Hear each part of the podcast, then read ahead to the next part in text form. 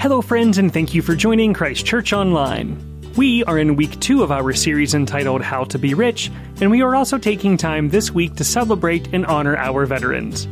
The Reverend Dr. John Guest is joining us today to lead us in both of these celebrations. Here he is with this week's message. Thank you for listening. I want to be rich. I first heard that when Pastor Jared sort of set out this series.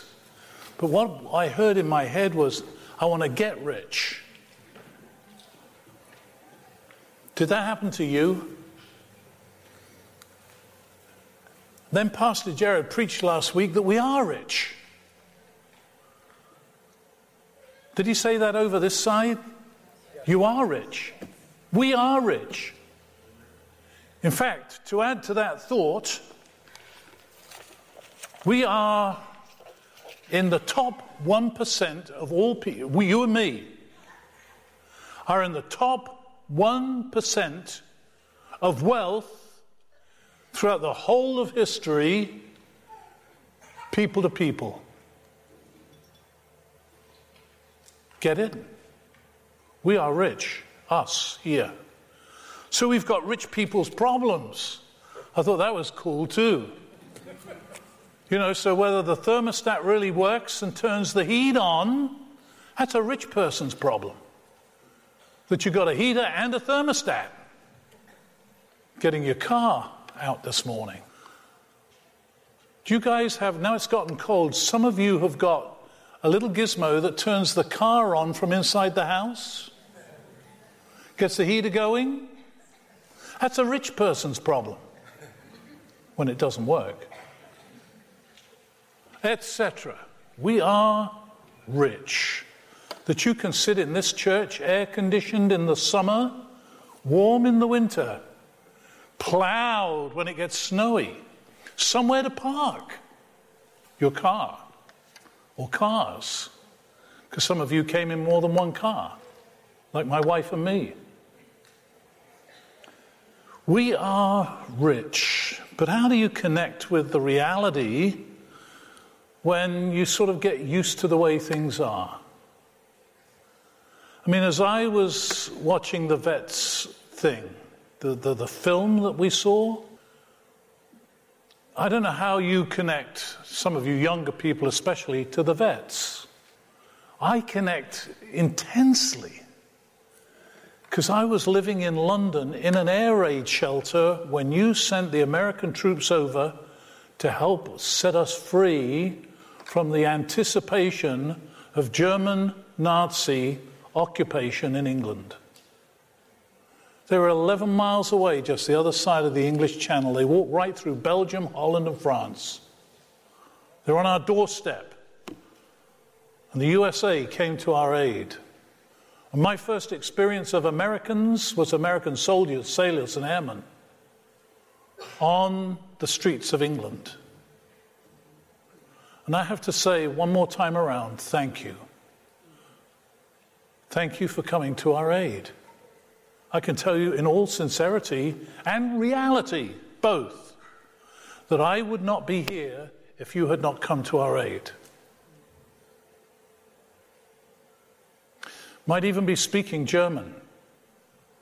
Johannes span drei und der Schimmel nach hinten und der Futter mich stinken. I'd be speaking German.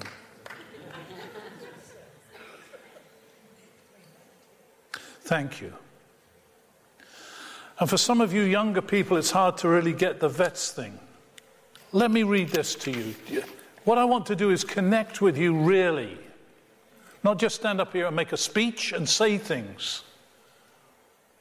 I'm going to pray that Jesus walks amongst us in just a minute and that he visits with you personally and speaks to you as if you were the only person sitting here in church. Because that's He has the power to do that by His Spirit.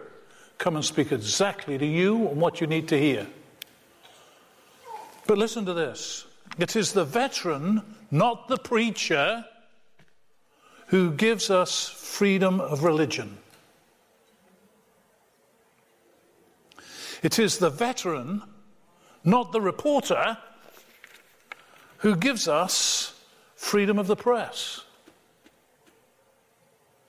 It is the veteran, not the poet, who gives us the freedom of speech. It is the veteran, not the campus organizer, who gives us the freedom to assemble. It is the veteran, not the lawyer, who gives us the right to a fair trial. And above all else, it is the veteran, not the politician, who gives you the right to vote. It is the veteran who salutes the flag, who serves the flag, and whose coffin is draped by the flag, who gives the protester the freedom to protest the flag. It's the veteran. Do you connect with any of that? Because it's one thing to have something in your head and let it travel down and really touch your being, your heart, how you respond. And so when we come to talk about being rich, it's the same deal. To be rich, which we are, for me to be able to connect with you and talk with you about what that really looks like. I've lost my notes here. What happened? There they are. Thank you. Didn't think I used notes, did you? Uh huh. See, I have notes. I was in trouble if I didn't bring them to the pulpit. To be rich, which we all are, and the, the issue with that is we didn't all start out where we were or are. When I got married, for instance, to Kathleen 50 years ago this month, when we came back off our honeymoon, we didn't have a bed to sleep in together. Really. I'm amazed that couples today want a whole house with all the furniture, everything in place, kitchen, and so they kind of shack up for two or three or four years until they've got it all together and then get married like they want to walk into a palace married. At least that's giving them the benefit of the doubt of not just shacking up to have sex.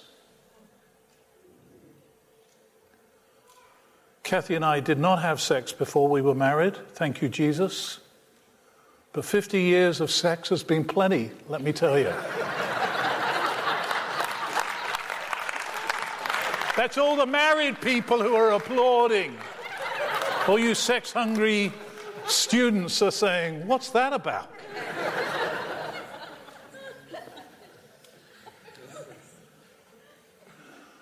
But you should see where we live now.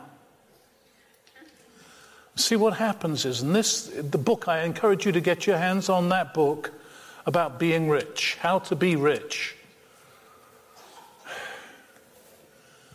Because, and it's just a little book, it's an easy read. He speaks about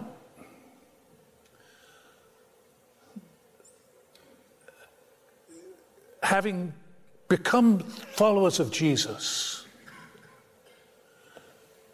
As life goes on, becoming more and more wealthy, with owning more and more,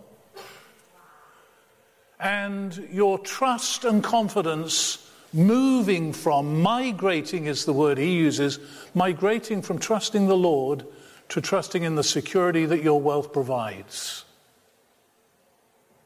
And he gives illustrations of that. But that's something we all battle, and including Kathy and me. I long for, long for those early simple days when somebody gave us a mattress and then a spring and some bed ends to put it on and then a couple of end tables.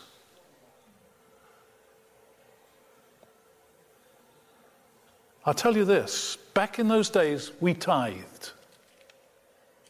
When we had, relatively speaking, next to nothing, and my salary was the primary salary. Kathy did some sort of odds and ends, school teaching and stuff. We always tithe. Tithe is 10% off the top. We still do and still have, and more besides nowadays.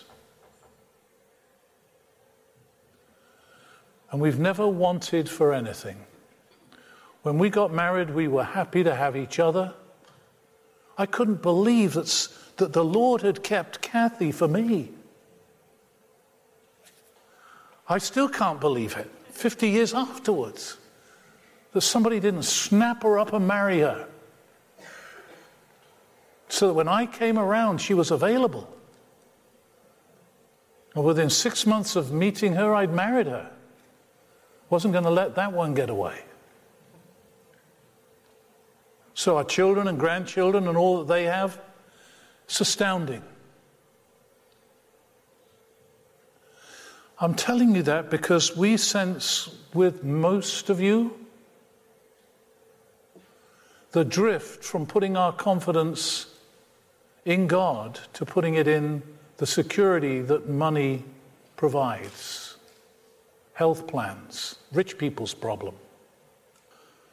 So I want to encourage you, along with myself, to get back to that innocence of our relationship to the Lord. That kind of early naivete where we trusted Him for everything. Talked to Him about just the simple provisions of life. What we were going to do with our lives at the front end of our marriage. that that Lord that we loved and saved us for each other be paramount in our lives today. To trust Him, live with Him, do it for Him, whatever it is. If you turn to page two in your service sheet, the passage that's set before us to talk about this, at least for this week, 2 Corinthians chapter 9 beginning at verse 6. And the first thing is this to be thoughtful. That is, to bring our intellect, who we are, our intuition, our dreams, still dreaming about the future. I'm still dreaming about the future. My wife with me and praying about our future. To bring our mind to that to be thoughtful. That's what's implicit when in verse 6, that first verse we read, it says this Remember this, remember. In other words, bring that mind into focus and remember. And he speaks about a business principle. This is all in the context of giving. So he's not talking about farming here when he says, Whoever sows sparingly will also reap sparingly, and whoever sows generously will also reap generously. He's taking an agricultural illustration. But today he could say whoever invests frugally in the market will only reap, return, get a frugal return. The only hope of a generous, vast return is to introduce to your mindset and planning a large investment. There's no guarantee that your large investment gives you a large return. But there's one thing that's absolutely guaranteed that a meager investment can never give you a great return. It will always be meager. Now, he's using that in terms of what you do with your life, your gifts, your resources. This is purely an illustration. Because none of you are farmers. You're not counting out your seeds. You're not scattering it, watering it, and all that stuff. You know, there is that line that the, the Lord owns a cattle on a thousand hills. Big deal. My Lord owns the banks in a thousand cities. That's what he's saying. Same idea. So stop talking about cattle on hills, will you? Talk about banks in cities. He owns them.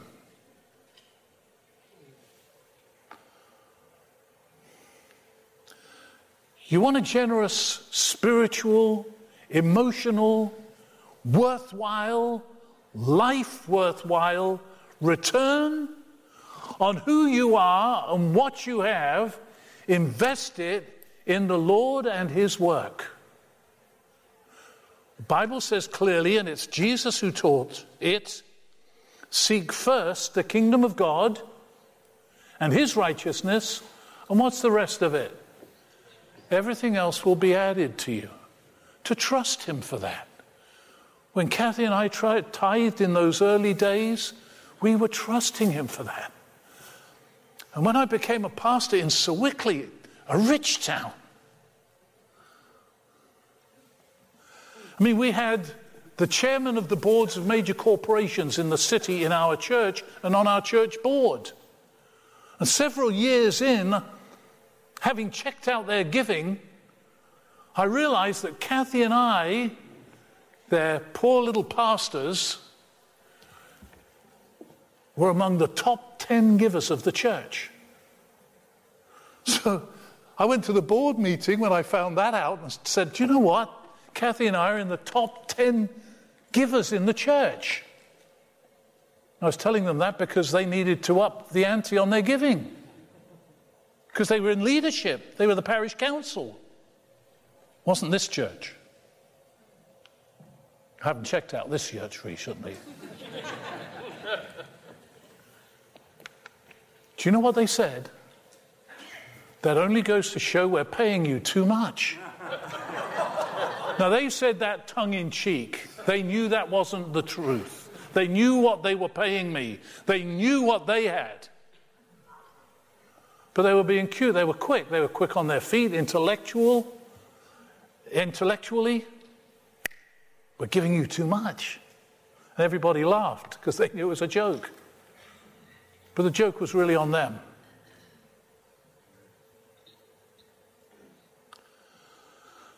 What I'm saying to you is put your mind to it. Realize as you look that what you invest with your life in what God has given to you, how you use that and manage that, determines what kind of a return you're really going to get with your life.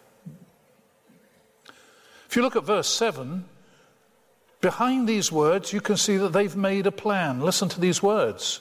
Each man should give what he has decided in his heart to give. In other words, they'd made a plan, they'd put their minds to it and come up with what they planned on giving. In fact, listen to these words. You don't have these in your service sheet, but verse 5 of that same chapter, in other words, the preceding verse says this so I thought it necessary to urge the brothers to visit you in, in advance and finish the arrangements for the generous gift you had promised. They made plans and promises and pledges, in effect, as to what they were going to give. They put their mind to it. They looked at their wealth and they said, This is. And by the way, Corinth was like the financial capital of Greece in those days. Very rich country. They'd put their mind to it and they'd made a plan. Do the same. Make a plan. And my challenge to you is this to invest intellectually, thought process, taking time to look at what you have and making a decision about what you are going to commit to the Lord's work here at Christ Church. I'll put that all right there in front of you. Don't just do it, not an emotional response, not a dollar in the plate when it comes by, or five, or ten, or twenty, or fifty, or whatever. Make a plan. Sign up on your plan and then follow through on your plan. Put as much, and this is the challenge about your whole life, not just about this week coming up and this campaign, your life. To put as much energy into what you do with who you are and what your resources for the kingdom of God as you do for your home, your family, your career, your vacations, or whatever else. My life changed when I came to the USA, and the guy who came to meet me in New York City at the Kennedy Airport was what every Englishman thinks all Americans are loud, aggressive, and somewhat obnoxious. I've become an American. Loud, aggressive, somewhat obnoxious. Not really. This guy, it was 1964, so that's like antiquity. He had a brand new 1964 Chevy Impala. You would love to have one of those today. It was about as wide as from me to the edge of the platform. And he kind of slouched in the front seat, bench seat, driving with one hand, carrying on a conversation with me, which seemed like about a half a football field away.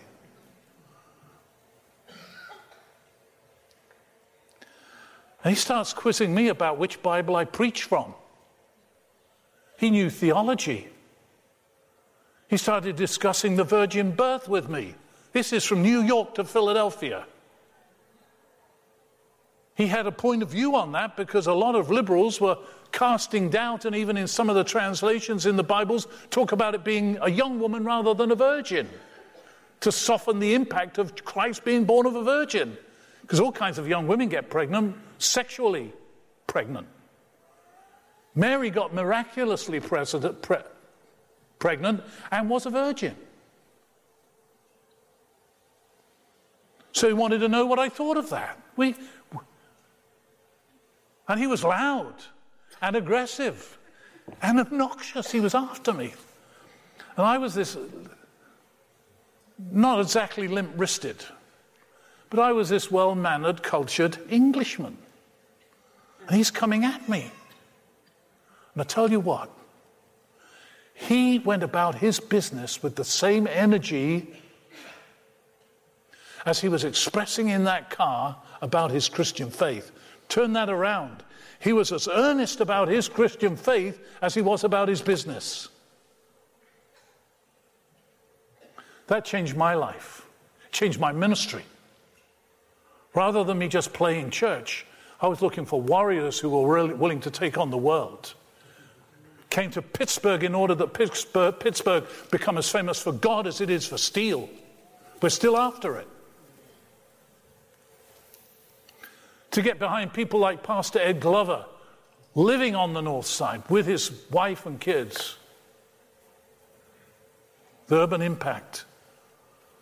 To be invested with this church and the people here and the leadership here who can make a difference in this world of ours. You guys have got leadership power leadership training, leadership instincts. Are you using any of it for Jesus?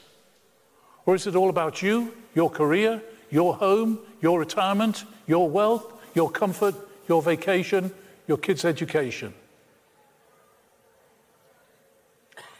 To see it all as His. All of it. It's all His. Put your mind around that. Second, First thoughtful, second faithful. God has insinuated into these verses massive promises. Let me take you through the text. Verse 8 And God is able to make all grace abound to you. Abound is where abundant comes from. Abundant is like pressed down, pouring over, not miserly, not meagerly. All grace abound to you so that in all things, listen to these words, at all times, having all that you need, you will abound in every good work. And then it goes on to speak about God, quoting the scriptures here, as even scattering gifts to the poor. I'll come back to that. And now he, look at this, verse 10. He who supplies seed to the sower and bread for food will also supply and increase your store of seed. He's not talking about farming, and will enlarge the harvest of your righteousness. And the closing statement of the reading and you will be rich in every way, so that you can be generous on every occasion, and through us your generosity will result in thanksgiving to God.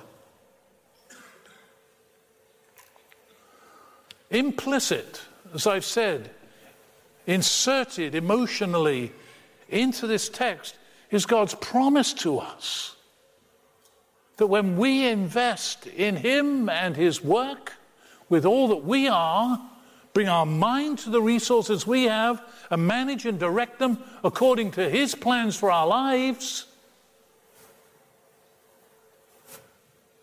we can't outgive Him. My wife says to me all the time, we can't outgive God. People come trying to give us money. I was on the phone this week with a guy who is a multimillionaire. And I didn't call up to ask him for money. He's a friend. So we're chit chatting at the end of our conversation. He said, Is there anything you need? What can I send you? Well, I quickly computed wow, he's offering me money. What shall I ask him for? You know, you. What shall I ask him for? I said, I'll send you an email. and God got between me and the thought of what's he going to give me. And I said, Look, I'm working for Pastor Ed Glover. I'm trying to raise $10 million for him. Whatever money you've got to give away at the end of the year, give it to them. It's going to get doubled. I haven't heard back yet, but I'm expecting a check made out to Urban Impact. Let me tell you this, and, and again, I'm not bragging in any of this. You can't outgive God. Some of you have been to our home. It's hardly credible that I live in the house I live in. I've raised and educated the kids that we have, with my wife, of course. It's astounding. Somebody of wealth, multimillionaire, when he died, left Kathy and me a million plus. A million and one hundred and seventy thousand dollars. That was fun to get that check. Implicit in his leaving it to me was that I invested in ministry. Kathy and I gave it all, every penny of it, to Christ Church because we were $2 million short in being able to build this plant. So I said to the congregation, Somebody sent me this money, I'll give it to you if you'll pledge as much against it. In other words, double it, and then we can build the church that we have. That sounded like a good idea to them. So they made the commitment, and we have the church. But I tell you this what God has given to Kathy and me, we're not millionaires. But we live the most, I wish you could live the amazing lives we live. Really.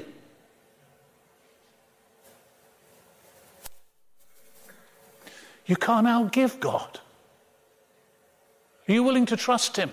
Because that's the issue to be faithful to Him like in the old days when you didn't have the two pennies to rub together. To trust Him and use your resources.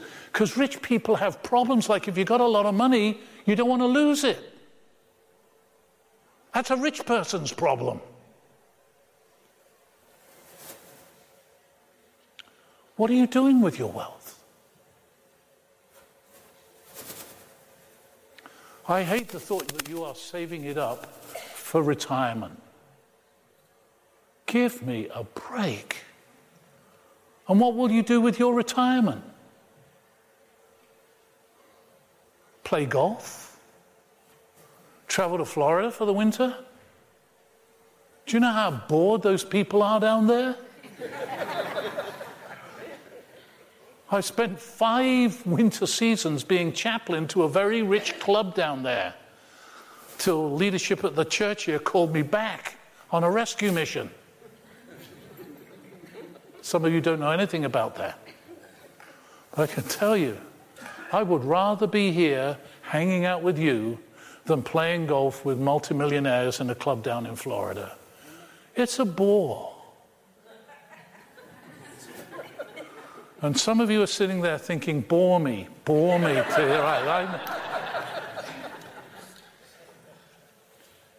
Retirement is not in our picture. I'm now 81, looking at 82 next year, and I am not retired. I'm heavily invested with my mind, my friendships and associations and leadership. What are you doing with your life? And the last little note, which is really a big one thoughtful, faithful, joyful. You noted that little line in there that God loves a cheerful giver. Don't give as under obligation or compulsion, but give joyfully because the Lord loves a cheerful giver. To give God pleasure, to get Him excited about what's going on in your life. When you sort of eke it out meagerly, because what it amounts to is you find out in your heart and your head that what you're planning is giving as little as you can, respectably. That's how we work it when it's all about us. When it's all about Him, we want to pass on and invest in His work as much as we possibly can, to give joyfully. Now, that's a miracle. God has to give you a spirit of grace and generosity. And that's as much a gift as your ability to think. He can change your attitude. Ask Him to change your attitude. My wife would give it all away. She's dragging me behind her into a generous lifestyle, has done all our lives.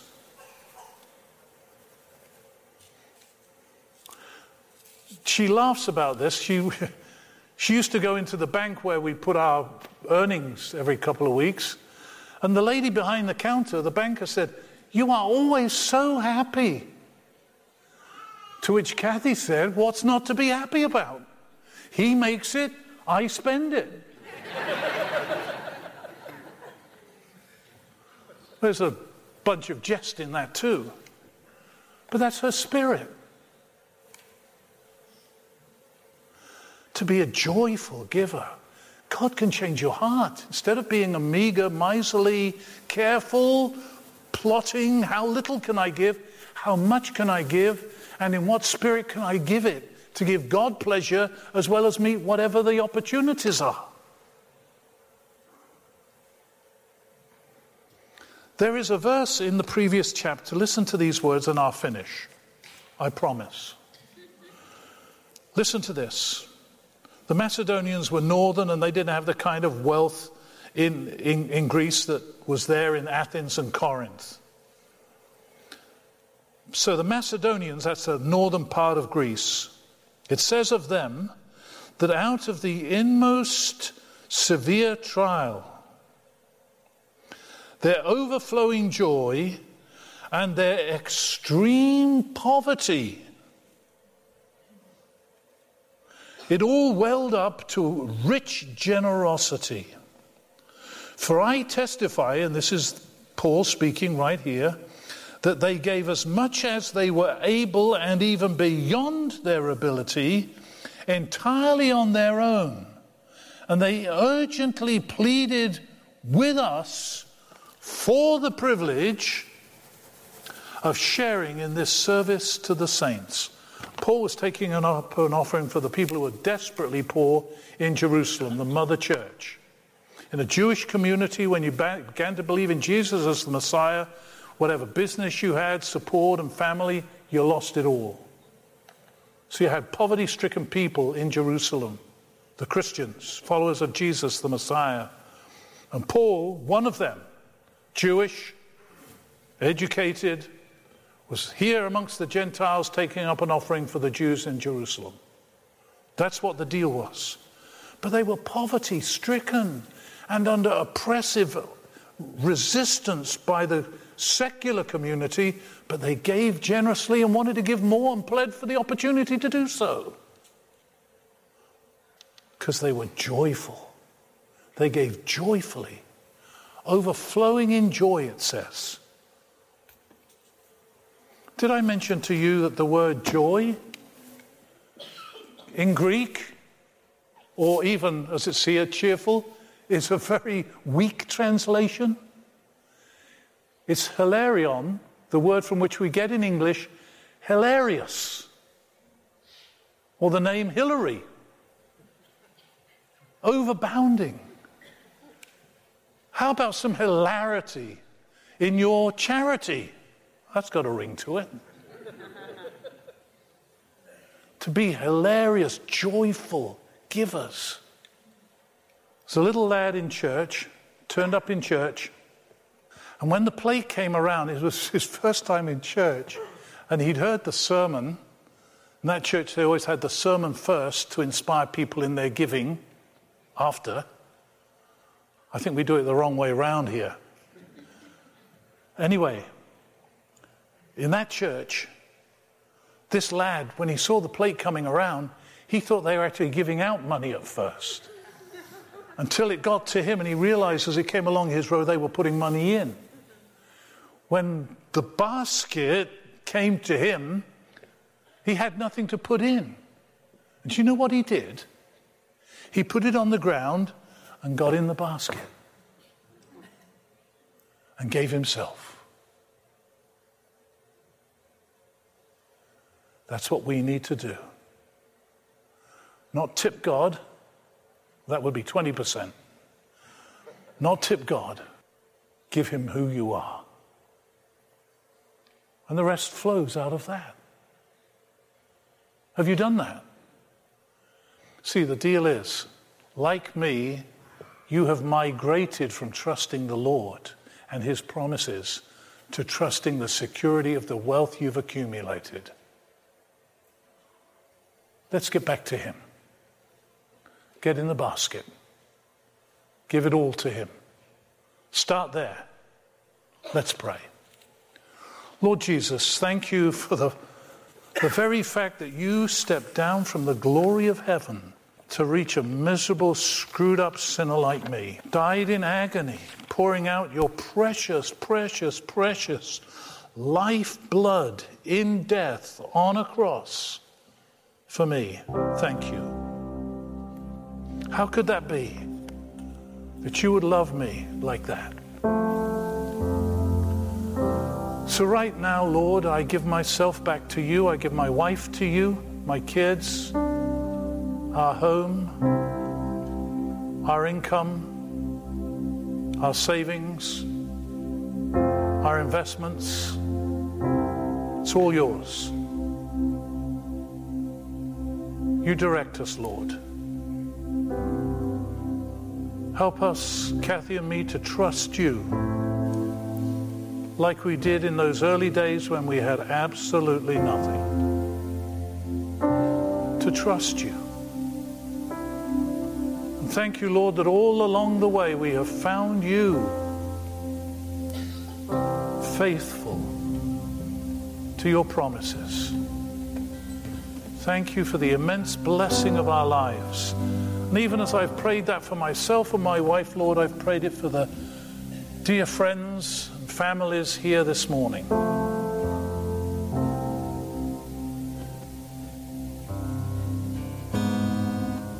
Give them the grace to surrender to you, to surrender all to you. Joyfully, gladly, magnificently.